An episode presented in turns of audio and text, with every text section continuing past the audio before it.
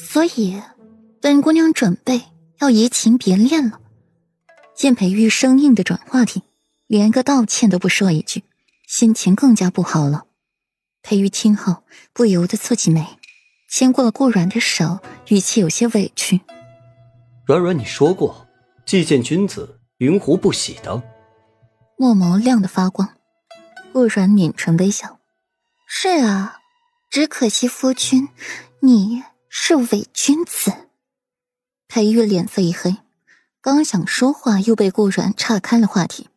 这个话题有点危险，至少对顾软说很危险。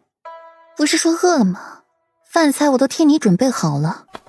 顾软提过了食盒，到一边的桌子前，打开食盒，将菜一碟一碟的拿出来，还冒着热气。裴玉慢慢悠悠的走过来，从身后搂住了顾软，声音暧昧：“软软。”比起用膳，为夫更想吃你。我一点都不想，别闹，快坐下。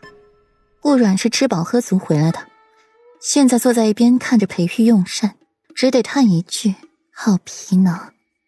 美人做事，吃饭也好，画画办公也好，都是那么的赏心悦目，秀色可餐，一举一动都透着令人遥不可及的贵气，金贵优雅。软软。你不用再吃点吗？裴玉被顾软如狼似虎的眼睛盯着，也不禁觉得头皮发麻，身上不自在。不用，看美人就够了，秀色可餐，而且晚上吃多了不宜消化，会发胖的。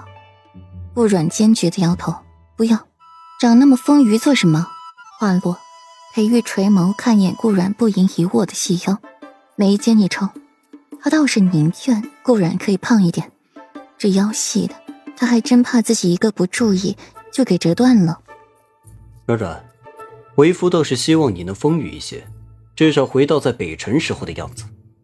北城时，顾然的腰虽说还是细，却怎么也比现在好。想到催魂术，裴玉的墨眸划过了一丝不令人察觉的光。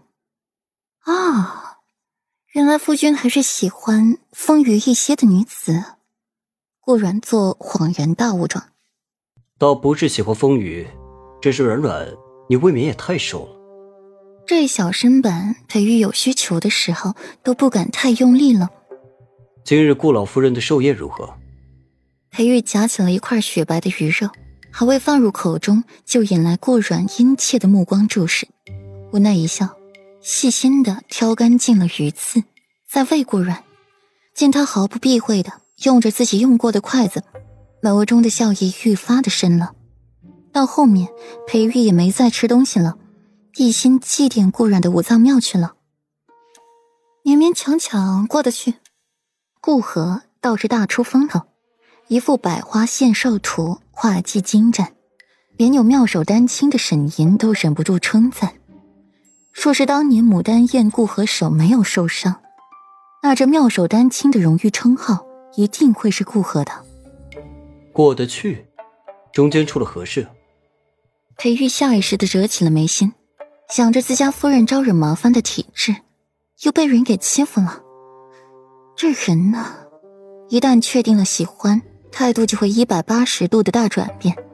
傲娇不喜欢之前，第一念头就是顾软欺负别人了；坦诚很喜欢之后，第一念头就是自家宝贝被人欺负了。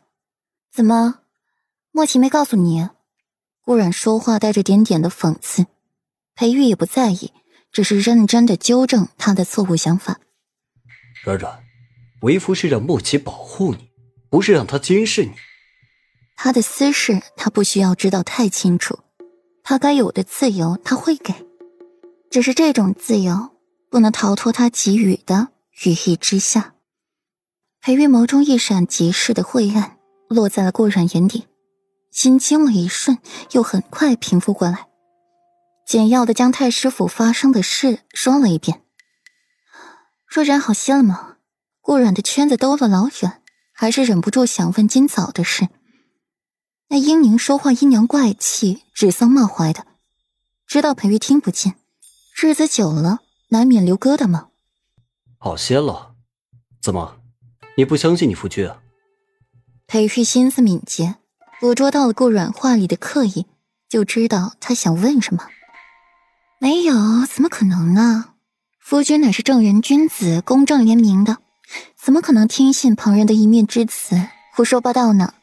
顾然赶紧陪笑，该服软就得服软。